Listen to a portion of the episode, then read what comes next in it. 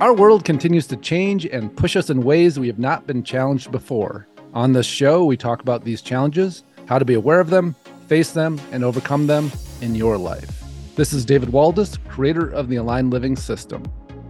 And I'm Nick Musica, Aligned Living Coach. Welcome to the Aligned Living System Podcast.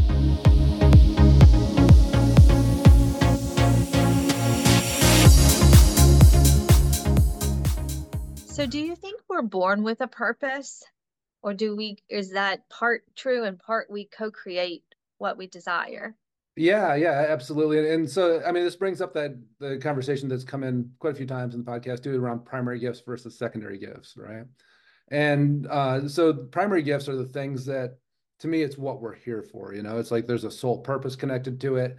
And the challenge with them is, you know, I think we do come in with them, and the people around us usually aren't like, awesome, I really like these primary gifts of yours. They're usually some sort of disruption, you know, like I often talk about mine of like being able to see clearly what's happening and to see where people are coming from and actually see the truth in something, because we live in a world where so many people are just trying so hard to maintain their illusions to go, yeah, I'm trying really hard not to look at that because I don't think I'll be okay if I do. And so I'm just pretending this is true instead. And then this damn kid comes along and goes, hey, look at that thing you're not looking at, right? Like, you know, people don't go like, oh, great, David, more of your primary gifts, you know, as a 5-year-old or whatever, that's, you know, just being able to disrupt people's homeostasis.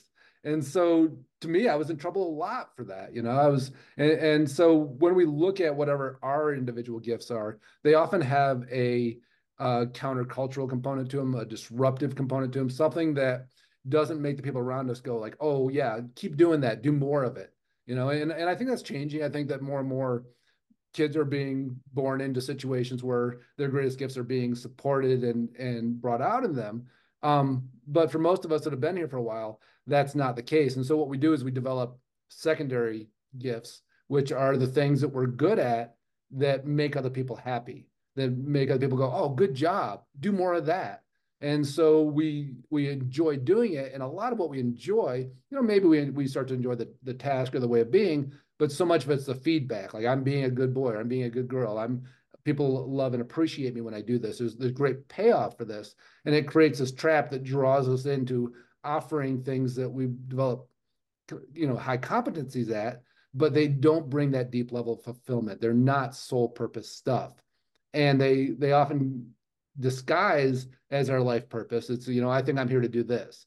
But when we start to awaken really why we're here and what really wants to come out of us, as scary as that can be and as rewarding as that can be, that's where that deep level of fulfillment, that sense of being on purpose, that sense of meaning in life just becomes really present. And then often the secondary gifts we developed can support us and bring them out, but we need to readjust and realize, like, what is it that I'm really doing here? Why am I doing it? And, you know, people are often afraid, like, oh, does that mean I'm gonna have to leave my job and doing this? Well, maybe not. Maybe you're actually going to keep doing it, but you're not doing your job anymore. You're doing something else through that job. You're offering, you know, some sort of support, because our greatest gifts are always about something that helps others, people transform as well, or supports them to find a part of themselves. And so they're very different in nature. You know, and it's interesting too, because something else is just popping in here, which, you know, is kind of a shadow side to this, is that there are some people here that, you know, and again, they're probably not listening to this podcast, but the reason that this is coming up is to help understand, you know, other people's dark behavior, because I think there are some people here, you know, that have experienced whatever trauma, or, you know, a lot of their life purpose is about playing the role of the disruptor, playing the role of somebody who's creating negative things that supports other people's growth, you know, not supports it like, thank you, but creates a circumstance and opportunity where other people work through it. And so, you know, part of my belief system says that, you know, our soul comes here into this planet with this life purpose, doing these things, you know, at some point it leaves, it goes back over, kind of goes to that school on the other side, learns what it learns, and then it, you know, takes on another assignment to bring a primary purpose to whatever it is and work with other souls that are here doing the same thing. And so there are people here who, you know, have taken on an extremely challenging job of actually bringing what would be perceived at the third dimensional level as negativity or hurt or damage into this world that creates the perfect circumstances for other people to grow. You know, just like we said, it's not like, well, why would a kid want to struggle financially growing up or feel like they don't have support? What good is that when they could just have the support? Like, each thing has its own gift and its own challenge. And so, you know, it's really important when we look at, you know, like, I mean, people like Hitler or, you know, whatever, like, God, imagine the soul job that that person took on, you know, to come in and cause that much destruction and hate and anger. You know, it's in a way, it's a sole purpose. And I don't want to get too far down that, but I don't want people to get distracted from, like, well, if we all have a sole purpose, why do people act that way? Well, that's what they're here playing out.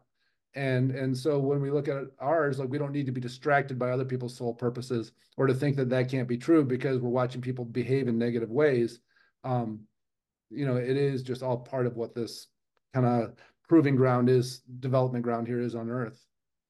Does that make sense? I know that I never like to go too into that dark, but it's such an important component of it because I think people's thinking can get stuck. And when we can kind of explore it enough to just not get stuck there, I think it has great value. Yes, I have to bring up, David, the book you recommended for me to read, which is Radical Forgiveness. Mm-hmm, mm-hmm. And in that book, you can describe it better, but the mirroring the purpose of who you choose, even as a partner or mate, which this mm-hmm. will tie into the next subject I'll go into. But for now, as we're talking about even our purpose and parent-children relationship and these disruptor roles in life, please share your thoughts on the Radical Forgiveness and how other souls interact with us and how that's part of our Earth school in this lifetime. Yeah, absolutely. And you know, the basic premise of this says that we call in the perfect souls. You know, there's often prearrangement. You know, we kind of already know each other before we come here to teach each other certain things. And when we need to be treated a certain way, like for a healing to happen or for an opening to happen, because it can happen in both directions. Like, it can be like this perfect person shows up and gives us the support and the love we need for us to work through how we haven't felt that. And, you know, and there's some shadow side we need to release and something we need to open up to and transform. But there's also people that show up in our lives that, you know, bring negativity, that push us into something that we need to heal or something that our soul has decided it's going to go through on this, you know, in this journey on this planet, this time. And the perfection of all of that there's these souls dancing together and that none of it's personal. In fact, so much of it is like these agreements, these soul contracts we've made with each other. And, you know, I think that one of the strongest evidences of this that we can see in a 3D world is if you haven't experienced it yourself, I'm sure you know somebody else who's experienced it, is somebody that has some sort of relationship. We often see it in romantic relationships where the person, you know, behaves one way in the relationship and you want them to you know, make that shift and they don't make it. The relationship falls apart and then they go on to the next relationship and become everything you'd hope they would be in this relationship. Right? Like I have no idea what you're talking about. How is it that in this relationship, you can't be that, like, with us, but you can go there and be exactly what it is I was seeing in you that I wanted you to grow into in that relationship. And it feels personal. It feels like betrayal. It feels like, oh, I wasn't important enough.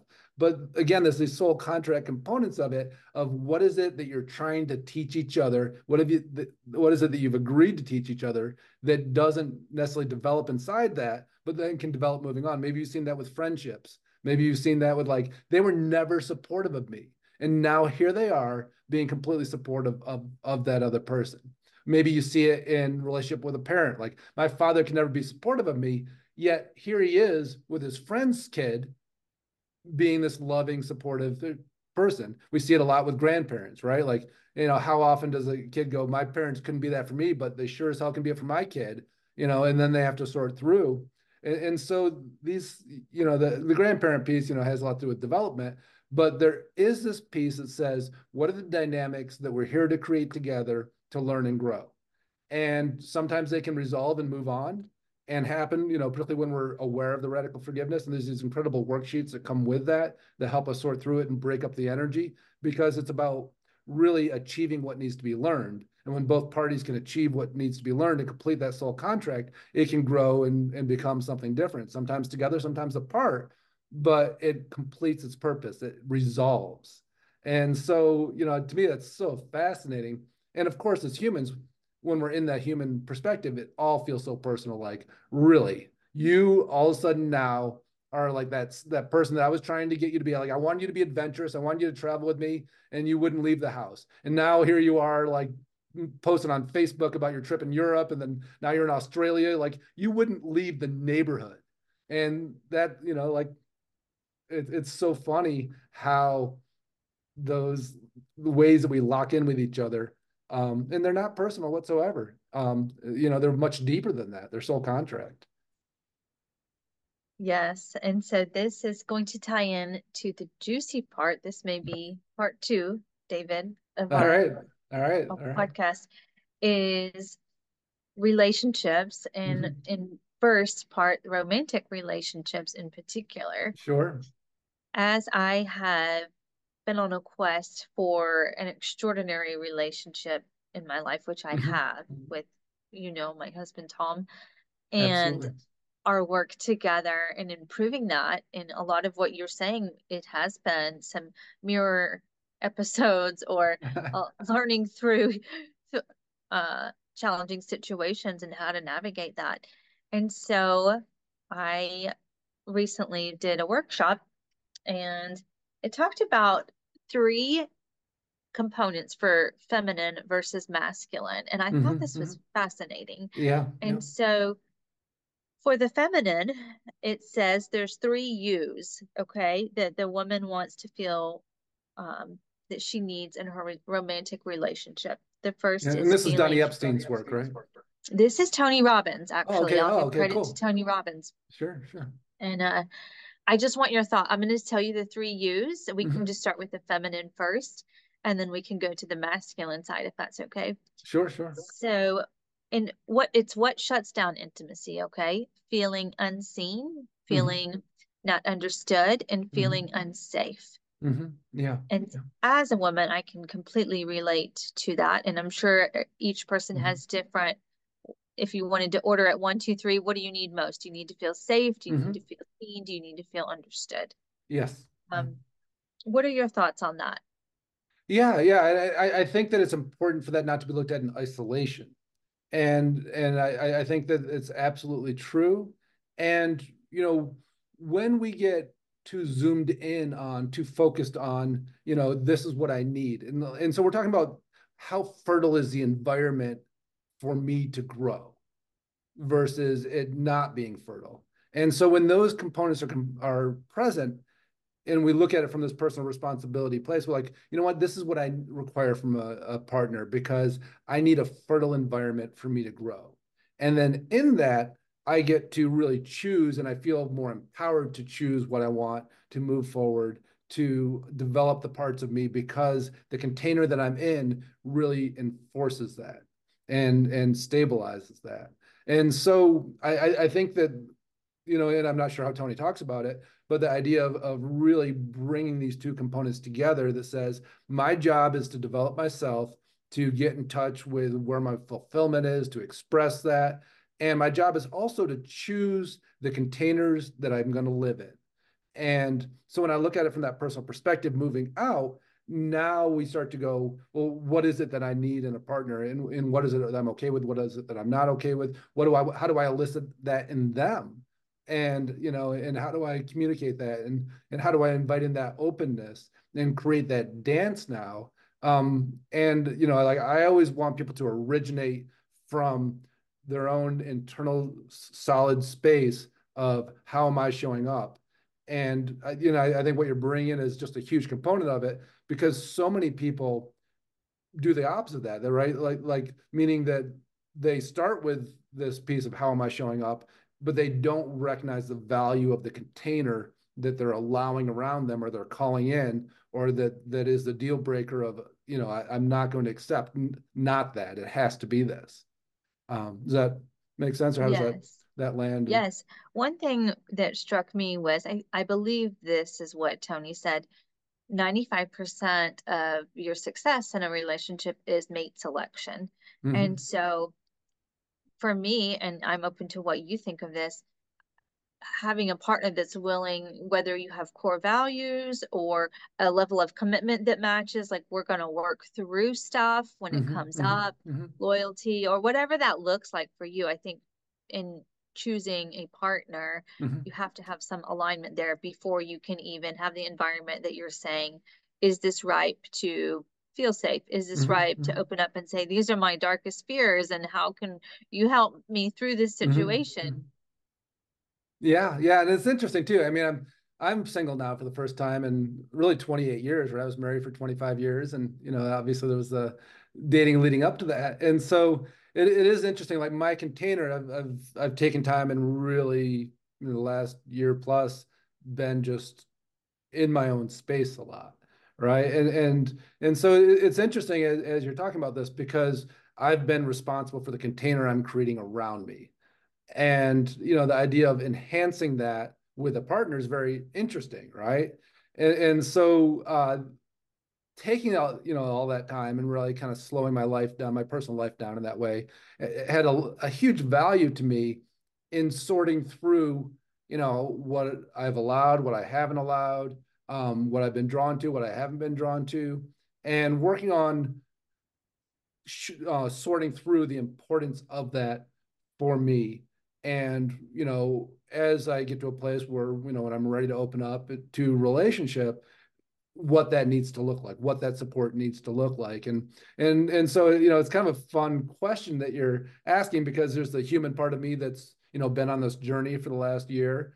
And there's also the guidance that comes through with that, and the guidance I've been continuing to get, you know, as I've checked in with myself, as I've been through my own personal development in this arena.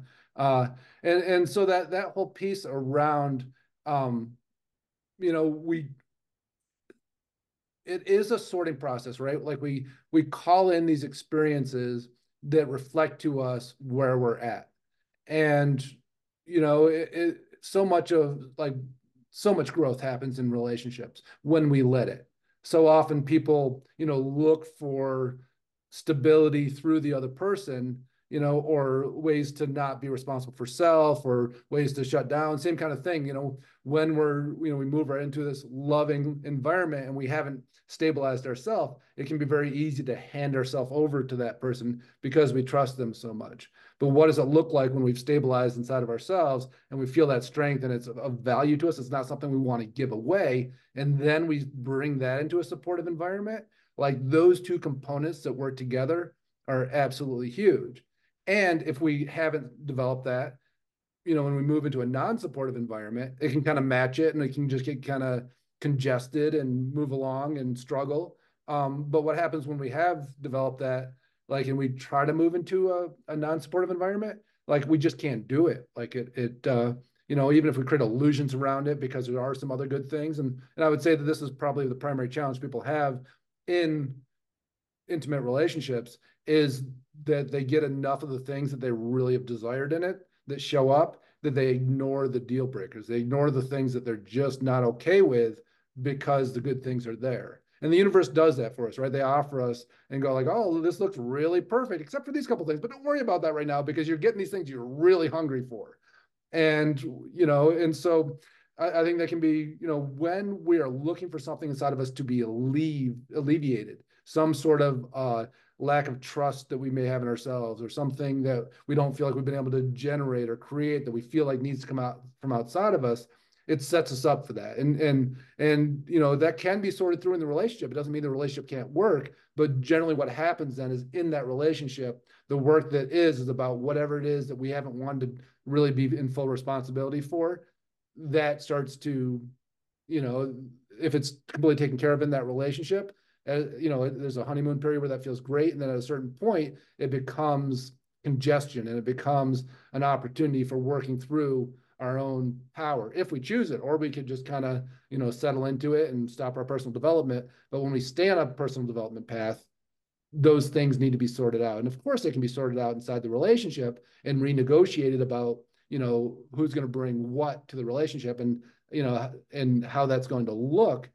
Yet ultimately, that piece of, you know, what is it that we're needing in a relationship, when it's based on things that we haven't been able to reconcile inside of ourselves, and then we feel like somebody else is providing that for us so we don't have to reconcile it. When we stay on a path of personal development, it's going to come up, and it's going to be the work we'll have to do in the relationship anyways. And if it's this great container, it makes it easier to do that for sure. But part of that is just those illusions popping, you know, and again, same thing, like, oh, look at your, you know, like for a kid whose parents say, you know, you're taken care of financially. Like at first there's this huge relief. And at a certain point when they try to grow, you know, they feel the limitations of it. Yeah. Wow. This is one of my favorite topics. And I have so many more questions. And I think something you said about continuing to grow through mm-hmm. those situations. And obviously this is depending on whether you're in a well-matched relationship to do that or not, as you mentioned, sure. is the grass is not always greener syndrome, or, you know, people thinking like, oh, the grass is greener, I'll just leave this relationship. And then they go to the next and they repeat the same patterns, or they attract someone similar. Or the opposite. It seems enticing. Yeah. Yes. Yeah. And you're still working through your stuff. Yeah. Yeah. And, you know, and I think the other degree to that too, is something we, you know, I just hit on, you know, where we all of a sudden see ourselves or our ex operating in a completely different way than they were able to in that relationship. Right. And so sometimes when we're ready, you know, we call in a new relationship that actually allows for that space for whatever reason, like we've done the healing work. It couldn't happen inside that container. The container needed to change. There's a new container. And all of a sudden there's this opportunity to flourish because the environment is rich and supports us in that specific area where we were trying to grow. And so, yeah, absolutely. You know, I mean, we look at how often do people choose rebound relationships when they get out of a relationship. They go, you know what, this person didn't provide this for me, this, or this, and that person does, you know, and then they feel great. There's a honeymoon period, right? And then they go like, well, shit, they're also missing all these great qualities that my ex had. And you know, then we start to reveal to us, if we're really honest with ourselves, of what we took for granted in that relationship, because of course we did, you know, it's part of like, it's just part of our life. Like, well, I didn't really think about like the value that brought. I was so focused on the things that weren't there, or the ways I felt restricted. And so, you know, my hope is for people that are going through that, you know, and it's been part of my journey too, is to find the appreciation for what was there, the understanding for what wasn't, you know, how we've created that. And then also getting really clear on, you know, what is the container that I need? What were the incredible qualities about that existing relationship that I absolutely do continue to want in my life? And, you know, what else do I need now? And, you know, it's so easy for us to, when we get focused on our pain points or our victimhood, or where we didn't feel supported or where we felt restricted, that becomes often all we're looking for in the next relationship, as opposed to recognizing all the beautiful things. But you were in that relationship, you know, it wasn't all bad. There was things that were really beautiful for you. And so, you know, we often forget that and take it for granted, and then don't really hold a desire for that in the next relationship because it was taken for granted. We didn't value it. What would be your best advice to someone who's really determined or focused on a relationship at, you know, say the place that you're in right now, where you have freedom to decide mm-hmm. who enters your life? Yeah. And you can sit down and write, these are the characteristics or the qualities, or this is what I want my relationship to look like. Do you have any advice on that? And also like these are the deal breakers, so be aware mm-hmm. of that as well. Yeah. Yeah. You know, it's funny. I think one of the things we can recognize very clearly is, yeah, this is funny, is the things that we are naturally attracted to that are about old trauma and are not good for us. And so, you know, like particularly with empaths, like so many of us are helpers, right? And so when one of our primary ways of being is, how can I support this person? You know, like we can kind of come up with a list of what are the things that I really like, but what are my red flags? What do I have to watch for in myself that I have a tendency to get drawn into? And so it's like, you know, if I just want to help somebody, am I getting drawn into situations where I feel really needed and supportive. And I'm actually getting to play this role that I absolutely love to play. And maybe we do that for work, right? But so often people also create that at home, you know, like a nurse that, you know, loves to nurture. And then they have a husband at home that, you know, needs to be taken care of versus the stability. And we tend to not make different rules for what we want in our home base and that stability and how we're going to support each other than we do how we're going to offer our gifts out in the world with our work. And I think that that is a really key component too, because where the people that we were supporting, you know, need that support, but what do we need?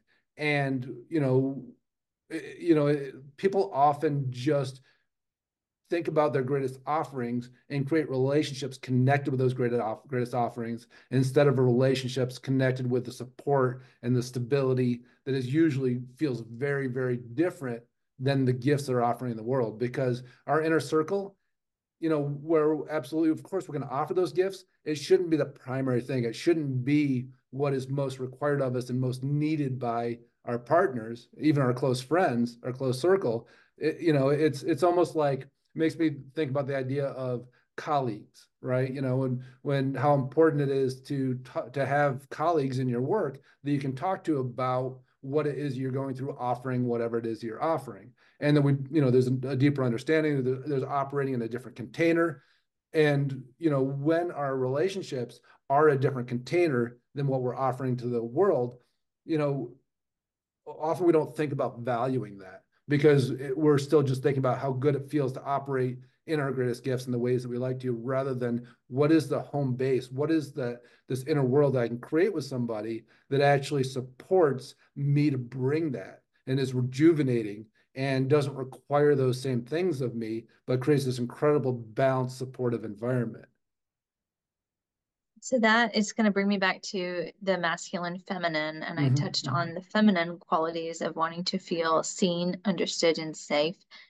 And I think what repels men in a relationship are the 3 C's, and that's feeling controlled, feeling criticized, and when a woman closes off or shuts down. Yeah, yeah.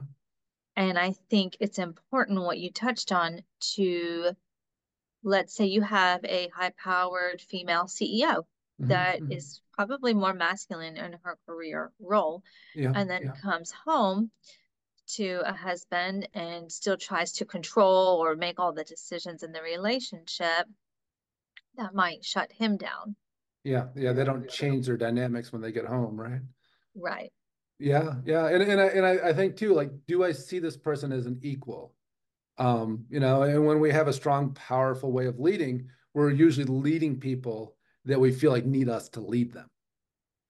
And if we take that into a relationship and we're not with somebody that we respect, you know, their ability to have their own power and their own strength, and that now we're two colleagues standing side by side, looking at each other and going, wow, that was a really important point. It's I value what you're saying, and it's making me look at this differently. And when I share something, you value what I'm saying, and it makes you look at it differently. And then maybe we discuss and come up with a third perspective that actually incorporates, you know, both of what we're bringing. But that kind of balanced mutual respect, in order for us to have these higher level relationships, I think is absolutely important. Most relationships aren't like that. And most relationships have like, oh, you know, this is where, and I think this is still an important part of it. Like, this is where your strengths are. And I appreciate that for, because I know it's not one of my greatest strengths, and we can utilize that. And here's my greatest strengths. And you know, and you appreciate that, and you utilize that, and you let me lead here and I let you lead there. I think that's super healthy. And I think that majority of relationships just kind of get stuck. And it's not about appreciation. It's about like, you always take this on, I always take that on. You know, we're just in our roles, and there's not an appreciation for what each person's bringing, a valuing of it. You know, where are the places we can help enhance each other? Like, that perspective often just gets washed away in the, you know, this is funny. This is what the guys just said, in the art of survival. It's funny for them to call it art, because you think of art as like creative and flow. But it's, you know, it's funny that that term would come through, the art of survival, because we get creative in our survival and we find areas to shut down. We find areas to give away our power. We find areas to usurp power. And that does have its own creative component of it, even though, you know, it's often very unconscious. And so when we can bring that consciousness to, really recognizing we're in an area where we may not be as strong, but our partner has these incredible gifts, and supporting that and being able, like, what do I need to, if this is the gift, this area in our relationship where you're going to take this on, how can I support you to do that? What's the container I can hold for you to do that part? And then vice versa. But really that balancing of knowing where our gifts are, knowing where we can enhance each other, knowing where we can work together, where we both have gifts that we can bring that out. But it being this very creative, safe, trusting endeavor and relationship and connection that helps both parties grow, or multiple parties grow, depending on the type of relationship we're talking about, whether it's a friendship or a working relationship or whether it's an intimate relationship. But we often end up in default. I love that, the art of survival. And that's, very much an unconscious thing where we get very creative to, create power struggles. That is beautifully said, well said, on co-creating and valuing one another in a relationship. Thanks for listening to part 2 of this 3-part series, and join us next week as Janine and I dive deeper into intimate relationships. See you next week. We hope you enjoyed listening to today's podcast, and if you did, please subscribe so you can catch the next episode. If you want to learn more about the Aligned Living System and how it could support you in your life, check out davidwaldas.com.